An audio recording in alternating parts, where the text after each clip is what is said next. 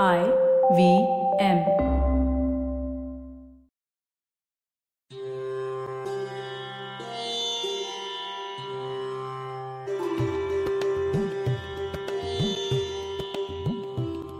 Hello everyone Akhand Bharat stories of a greater India या पॉडकास्टच्या एका नवीन एपिसोडमध्ये तुम्हा सर्वांचं मनापासून स्वागत. मी सानिया माने पुण्यात पथिल हेरिटेज तर्फे हेरिटेज वॉक्स ट्रिप्स आणि इतिहासावर आधारित कॉर्पोरेट ट्रेनिंग देण्याचं काम करते. कोविड नाईन्टीन या ग्लोबल पॅन्डेमिकनी संपूर्ण जगाला लॉकडाऊन केलं होतं. अखंड भारत लॉकडाऊन मध्ये असल्यावर आपण तरी यातून कसं सुटणार? पण म्हणतात ना we should never stop doing good work म्हणून आम्ही सुद्धा यातून मार्ग काढत नव्या जोमाने तुमच्यासमोर आलोय. पण आता आपल्या पॉडकास्टचं स्वरूप थोडस बदललंय. आता आपण दर बुधवारी इंग्लिश मोनोलॉग घेऊन येणार आहोत आणि दर शुक्रवारी डायरेक्ट आपल्या एक्सपर्ट्स बरोबर भरपूर गप्पा मारणार आहोत. मागच्या भागात आपण स्वानंद उमराणीकर यांच्याबरोबर वेद आणि त्यांचे मूळ याबद्दल ऐकलं. वेद हे हिंदू परंपरा धर्म आणि संस्कृतीचा कसा विशाल भांडार आहेत हे आपण जाणून घेतलं. इतिहास आणि वर्तमान याची सांगड घालून आपण आपलं वर्क कल्चर अजून कसं चांगलं करू शकतो याबद्दलही स्वानंदनी आपल्याला छान माहिती दिली. तर मग चला सुरू करूया आजच्या गप्पा. आज आपण देव या विषयाबद्दल बोलणार आहोत. आता तुम्ही म्हणाल यात काय नवीन? आम्हाला आमच्या देवाबद्दल सगळं माहितीये. पण आज आपण नैसर्गिक देवतांबद्दल बोलणार आहोत. सगळ्यात आधी जेव्हा नेचर वर्शिप व्हायची त्याविषयी जाणून घेणार आहोत. म्हणजे सूर्य वारा अग्नी पर्जन्य यासारख्या देवतांबद्दल बोलणार आहोत. या विषयावर आपल्याशी गप्पा मारायला आले आहेत गीतेश बेहरे. गीतेश खरं तर एक सॉफ्टवेअर इंजिनियर आहे आणि पुण्यातल्या एका अतिशय नावाजलेल्या आय टी कंपनीमध्ये नोकरी करतो. पण त्याचबरोबर तो एक अतिशय हुशार आणि लॉजिकल इंडॉलॉजिस्ट आहे. टीमवी मधून एम ए इंडॉलॉजी केलं तेव्हा आम्ही बॅचमेट्स होतो. आणि इतकंच नाही तर गीतेश आमचा टॉपरही होता बरं का. So Gitesh welcome to our podcast Akhand Bharat stories of a greater India hi Gitesh आपण इंडॉलॉजी करताना जसं प्रॅक्टिकली आणि लॉजिकली अभ्यास करायचो ना त्यामुळे मला असं वाटतं आपला इंटरेस्ट त्यामध्ये अजून वाढत गेला. सो त्याच पद्धतीने आपण आज पण गप्पा मारूया. म्हणजे काय? आपल्या लिस्नर्सची उत्सुकता कायम राहील. तर आपण शिकलो की ऋग्वेदातल्या ऋचा नैसर्गिक शक्तींचं वर्णन करतात. आपल्यापैकी बऱ्याच जणांना माहीत असेल की आधी आपण निसर्ग पूजक होतो. म्हणजेच काय? तर निसर्गाच्या विविध पैलूंची उपासना करायचो. हळूहळू निसर्गातल्या ह्या ऍस्पेक्ट्सला फिजिकल किंवा ह्युमन फॉर्म येत गेला.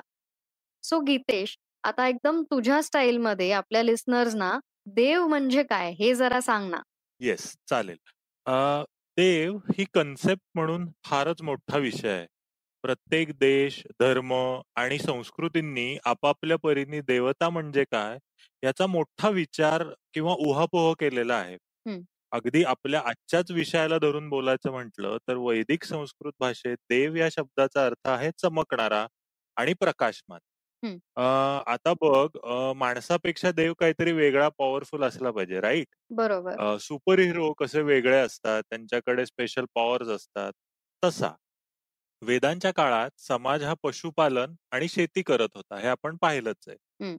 आता ज्याचा जो बिझनेस त्याला त्याच्या सोयीचा देव असणं ह्याच्यात काही चूक नाही. बरोबर.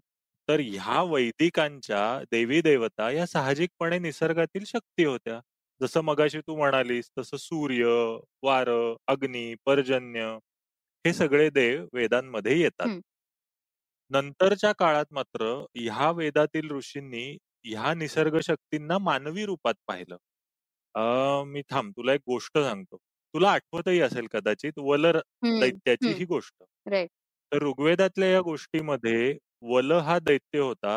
त्याने एकदा म्हणे एका मोठ्या गुहेचं रूप घेतलं आणि सगळ्या वैदिकांच्या गायी त्यांनी त्याच्यात कोंडून ठेवल्या. मग सगळे लोक इंद्राकडे गेले आणि त्याची त्यांनी प्रार्थना केली. आणि इंद्रानी त्या प्रार्थनेनंतर त्याच्या वज्रानी म्हणजे त्याच्या हातातल्या थंडर बोल्टनी वल दैत्याला फोडलं आणि सगळ्या गायी मुक्त केल्या आता ही गोष्ट म्हणजे तू बारकाईने विचार केलास तर बघशील वीज चमकते ढगातून गडगडाट होतो आणि पाऊस पडतो ह्या घटनेचंच हे फॅन्टसी व्हर्जन आहे, हो की नाही? बरोबर. तर अशा प्रकारे ह्या देवता सुचत गेल्या असाव्यात आणि त्यांची त्याच्यातून मायथॉलॉजी तयार झाली आणि पूजनही सुरू झालं. Perfect. Great. So I think आता थोडी क्लॅरिटी आली असेल आपल्या लिसनर्सना. अ, त्याच्या पुढे जाऊन आता आपण बघ, आपण वेदांग शिकलो. अ, तर आपल्या वेदांगांपैकी यास्कांच्या निरुक्तात देवतांचे 3 मुख्य गट सांगितलेत. एक म्हणजे पृथ्वी स्थान देवता, दुसरे अंतरिक्ष किंवा मध्यम स्थान देवता आणि नंतरचे दिवस्थान देवता. त्यांच्या मते टोटल 33 देव असतात आणि हे सगळं आत्ताच सांगितलेल्या तीन कॅटेगरीजमध्ये डिवाइड केलेले असतात. सो आपण जेव्हा इंडॉलॉजी करायच्या आधी जेव्हा देवांविषयी बोलायचो किंवा आत्ता सुद्धा जे सामान्य माणसं म्हणतात, की आपले 33 कोटी देव आहेत. तर त्याच्या मागची जी काही गंमत आहे ना, ती जरा आपल्या लिसनर्सना सांग ना प्लीज, की 33 कोटी देव खरंच होते का? आहेत का? किंवा ते कुठले आहेत? करेक्ट. हा आता प्रश्न तू म्हणालीस तशी खरंच 33 कोटी ही एक गंमतच आहे. हं. अ, एक महत्वाची गोष्ट म्हणजे उपनिषदांमध्ये स्पष्ट उल्लेख आहे, की सर्वशक्तिमान परमात्मा हा एकमेवच आहे आणि बाकीचे देव जे आहेत ती त्याची रूपं आहेत. हं. दुसरी गोष्ट म्हणजे कोटी या शब्दाचा मूळ अर्थ आहे प्रकार म्हणजे टाइप. हं. पण मुद्दाम काही लोकांनी त्याचा चुकीचा अर्थ लावून त्याला 33 क्रोर म्हणजे 33 कोटी. असा केला. म्हणजे आता बघा हा धर्म कसा प्रिमिटिव्ह आहे, कसा वाटेल त्या गोष्टीला देव मानून त्याची हे पूजन करतात. आणि ही प्रसिद्धी चुकीची इतकी मुरली, की पटकन उत्तर येतं 33 कोटी. तर. हे असे 33 प्रकारचे म्हणजे 33 टाइपचे देव आहेत.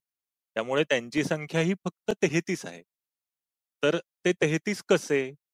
11 रुद्र 12 आदित्य, अष्टवसू म्हणजे 8 वसू, इंद्र आणि प्रजापती अशी ती 33 संख्या. Right. Thank you so much. कारण आता कोटी ह्याचा खरा ॲक्चुअल आपल्या मायथॉलॉजीमध्ये अर्थ काय आहे ते कळालं असावं सगळ्यांना. सो त्याच्यापुढे आता आपण बघ देव म्हणलं, की त्यांची वाहनं पण आलीच. म्हणजे मगाशी तू जसं सुपर हिरोज म्हणालास, तसंच आपल्या देवतांचे सुद्धा काही कॅरियर्स असतात. तुला आठवत असेल बघ आपण वेरूळला जेव्हा स्टडी टूरला गेलेलो, हो. तेव्हा व्हेइकल, कॅरियर, वाहन, माउंट अ, हे सगळं म्हणजे काय? किंवा अ, कुठला शब्द बरोबर याविषयी आपण चर्चा केली होती. बरोबर, बरोबर. तेव्हा तू एक खूप इंटरेस्टिंग अँगल सांगितला होतास. तर तो प्लीज आपल्या लिसनर्सना सांग ना, की वाहन ही संकल्पना काय? किंवा त्याची काही उदाहरणं? ओके. अ, अगदी सुरुवातीला सांगायचं झालं तर वाहन म्हणजे व्हेइकल हं. किंवा देवता ज्या प्राण्यांवर किंवा आसनांवरही बसतात किंवा प्रवास करतात त्यांना वाहन म्हटलं जातं. जास्ती करून मात्र हे प्राणी किंवा पक्षी असतात. देवता आणि तिचं वाहन यांचं सिम्बॉलिकल नातं जास्त असतं. अ, म्हणजे आता तुला उदाहरण द्यायचं झालं तर पूशन ही एक सोलर डीटी आहे. ती वेदांमध्ये तिला मेंढपाळांची देवता मानलेली आहे. तर अशी ही मेंढपाळांची देवता असल्यामुळे तिचं वाहन काय असू शकतं? साहजिकपणे बोकड. तसंच मरुद्गण आहेत. म्हणजे ते वाऱ्याचे देव आहेत. त्यांचं वाहन काय असेल? वाऱ्याप्रमाणे वेगवान धावणारा घोडा हे त्याचं वाहन आहे. वरुण हा पाण्याचा देव आहे. त्याचं वाहन आहे मकर. जो मगरीसारखा दिसणारा एक कॉम्पोझिट ॲनिमल आहे. म्हणजे पाण्यात राहणारा जो पशु आहे हं. तेच त्याचं वाहन आहे. राइट. असं हे अ, वाहनांची संकल्पना विकसित झाली. तू सुद्धा आपण त्यात तेव्हा बोलत होतो वेरूळला, तेव्हा तू सुद्धा एक अ, घुबडाचा उल्लेख केला होतास वाहन हं. म्हणून. त्याच्याबद्दल अ, तू पण बोल ना थोडंसं? राइट. सो बेसिकली अ, ल आपल्या लिसनर्सना सांगावसं वाटेल, की औल ही अ, एक ग्रीक देवता आहे अ, अथेना नावाची. तर औल हे तिचं वाहन म्हणून ग्रीक मायथॉलॉजीमध्ये अ, तिच्याकडे तसं बघितलं जातं.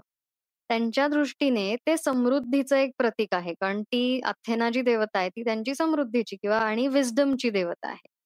पण आपल्या इथे घुबड म्हणलं, की आपण काहीतरी वाईट किंवा निगेटिव्ह म्हणूनच इंटरप्रिट करतात. हां. आता लक्ष्मी बरोबर क काही-काही वेळेस घुबड दाखवतात बघ. आता इथे ते घुबड काय करतं, तर तिथे इथे ते त्याचं वाहन नाहीये. पण ते ॲक्चुअली अलक्ष्मीचं प्रतीक आहे. सो जी लक्ष्मीची मोठी बहीण मानली जाते किंवा बऱ्याच वेळा सप्तमातृका पटात चामुंडेचं वाहन म्हणून पण घुबड दाखवलं जातं. आता हे कधीपासून आलं, तर अग्निपुराणात पहिल्यांदा असा उल्लेख आढळतो, की owl is used in the study of omens. So तेव्हापासून अ, खरं तर हे अ, काय आपण इल ओमेन म्हणू किंवा निगेटिव्हिटीशी त्याचं नातं जोडलं गेलं. पण त्याच्या आधी आऊल हे सर्वसाधारण पक्षी म्हणून अ, आपल्याकडे शिल्पांमध्ये वगैरे आपल्याला दिसतं. दिसतं. बरोबर. राइट. सो आता अ, हे व्हेइकल्स किंवा वाहनं जी अ, असतात अ, तर तो एक ॲस्पेक्ट झाला देवतांचा. त्याचबरोबर देव म्हणलं, की आपल्यासमोर येतात नैवेद्य, प्रसाद. म्हणजे मला लहानपणी पडलेला एक प्रश्न मी आता तुला विचारणार आहे, जो की नैवेद्य किंवा प्रसाद किंवा ज्याला नॉर्थमध्ये भोग म्हणतात, हे देवतांपर्यंत कसं पोहोचतं? हे एक मला जाम आश्चर्य वाटायचं लहानपणी. तर त्याच्याविषयी तू काय सांगशील? हे पहा, तू अगदी परफेक्ट म्हणालीयेस, की आत्ताच्या काळी नैवेद्य म्हणलं, की आपल्यासमोर असं काहीतरी भव्य-दिव्य म्हणजे 56 भोग, पटकन असे मिळणारे चॉकलेटचे मोदक वगैरे असंच समोर येतं. पण मूळ नैवेद्याची कल्पना किंवा उगम हा झालेला दिसतो वेदांमध्ये. वैदिक लोक हं, त्यांच्या देवतांना अग्नीमार्फत हवी म्हणजे नैवेद्य पोचवत असत. म्हणजे डायरेक्ट यज्ञात नैवेद्याचीच आहुती दिली जाई. त्या-त्या देवतेचं आवडतं पेय किंवा अन्न हं. ह्यांची आहुती देत. अ, परत एक उदाहरण देतो, की इंद्राला सोम हे एनर्जी ड्रिंक म्हणूयात, भयंकर आवडत असे. त्यामुळे त्याला प्रसन्न करण्यासाठी डायरेक्ट सोमरस त्या यज्ञामध्ये ओतला जाई. तर अजूनही तू पाहशील तर गणपतीला मोदक आवडतो, देवीला गूळ फुटाणे आवडतात, कृष्णाला लोणी साखर आवडतं. असं आपण समजून चुकलेलो आहोत आणि तसे नैवेद्य त्या-त्या देवांना आपण दाखवतो. तर असा हा यज्ञात नैवेद्य समर्पण करताना जे मंत्र म्हटले जात, त्यांच्या शेवटी स्वाहा आणि स्वधा असं म्हटलं जाईल. आता प्रत्येक यज्ञात अग्नी जसा कंपल्सरी आहे, तशाच ह्या मंत्रांच्या सुद्धा गरजा आहेत. म्हणून स्वाहा आणि स्वधा या दोघींना अग्नीच्या पत्नी मानलेलं आहे. आणि देवांना आहुती देताना म्हणत असत स्वाहा. जसं इंद्राय स्वाहा, प्रजापतये स्वाहा इत्यादी. पण स्वधा हा मंत्र पितरांसाठी म्हणजे डिसीज्ड अँसेस्टर्ससाठी वापरला जाणारा आहे. हं. असा हा नैवेद्याचा पूर्ण प्रवास. नाईस. सो अ, आता बघ ना, ते तुलाही लहान मुलगी आहे. सो बघ आता हे असं जर का आपण आजकालच्या मुलांना सांगितलं, तर त्यांचा देवतांकडे किंवा आपल्या रूढी परंपरांकडे बघण्याचा दृष्टिकोन नक्कीच बदलेल, नाही का? निश्चित, निश्चित. राइट. सो आता इतका वेळ आपण देवतांबद्दल बोलतोय. सो काइंड ऑफ हीरोजबद्दल बोलतोय. आता हिरो आहे म्हटल्यावर विलन पण पाहिजे, नाही का? सो असुरांबद्दल काहीतरी सांग ना, म्हणजे हे असुर खरंच वाईट होते का? सगळेच वाईट होते? किंवा कोण होते हे? याविषयी काय सांगशील? आपण असुर म्हटलं, की लगेच डोळ्यासमोर एक भयानक चेहरा, भल्या मोठ्या मिशा, खदा-खदा हसणारा, अशी एक अशी एक वाईट व्यक्ती समोर येते. बरोबर. आणि देव किंवा सूर म्हणजे चांगले आणि असुर म्हणजे वाईट. हं, अशी एक सरळ-सरळ विभागणी आपण आता करून टाकली आहे. हं.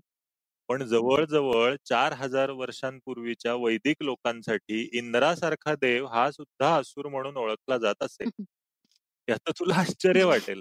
कारण हो, वैदिक संस्कृतात असुर या शब्दाचा अर्थच मूळ बलशाली आणि सामर्थ्यवान एवढाच आहे. हं, तर हे असुर एकतर कृपाळू होऊन भलं करीत किंवा त्यांच्या सुपर पॉवर्सनी लोकांना त्रास देऊन नुकसान करीत.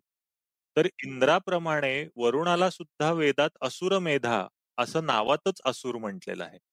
पण आता तुला कळलं असेल, की ह्याचा निगेटिव्ह कनोटेशन नसून एक शक्तिशाली हुशार देव एवढाच असुर या. शब्दाचा अर्थ आहे. नाईस. परफेक्ट. हे हे ॲब्सोल्युटली पटण्यासारखं आहे आणि आय थिंक बऱ्यापैकी प्रॅक्टिकल आहे. आणि हे सगळं तुझ्याबरोबर डिस डिस्कस करून परत आपण सगळे एकत्र कॉफी पीत बसून अभ्यास करतोय याची आठवण आली मला. सिरियसली. पण बघ ना, किती इंटरेस्टिंग आहे हे, की इंद्र, अग्नी जे की वैदिक काळात सगळ्यात महत्त्वाचे देव होते, ते आता फक्त दिक्पाल म्हणून दिसतात. इंडॉलॉजी करेपर्यंत काही काही देवांची नावं सुद्धा आपण कधी ऐकली नव्हती. कुठे गेले हे देव? किंवा या सगळ्या देवतांचं पुढे काय झालं? किंवा कोणत्या देवतांची आज पण कशा प्रकारे पूजा होते का नाही होत? हे जरा सांग ना. तुझा प्रश्न मी थोडासा कॅटेगराइज करतो. तर मी ह्या वैदिक देवतांच्या आता तीन कॅटेगरीज तुला सांगतो. एक म्हणजे पूर्णपणे विस्मृतीत गेलेले देव. म्हणजे आपण आता ते देव आठवत सुद्धा नाहीत, माहिती सुद्धा नाहीयेत लोकांना असे.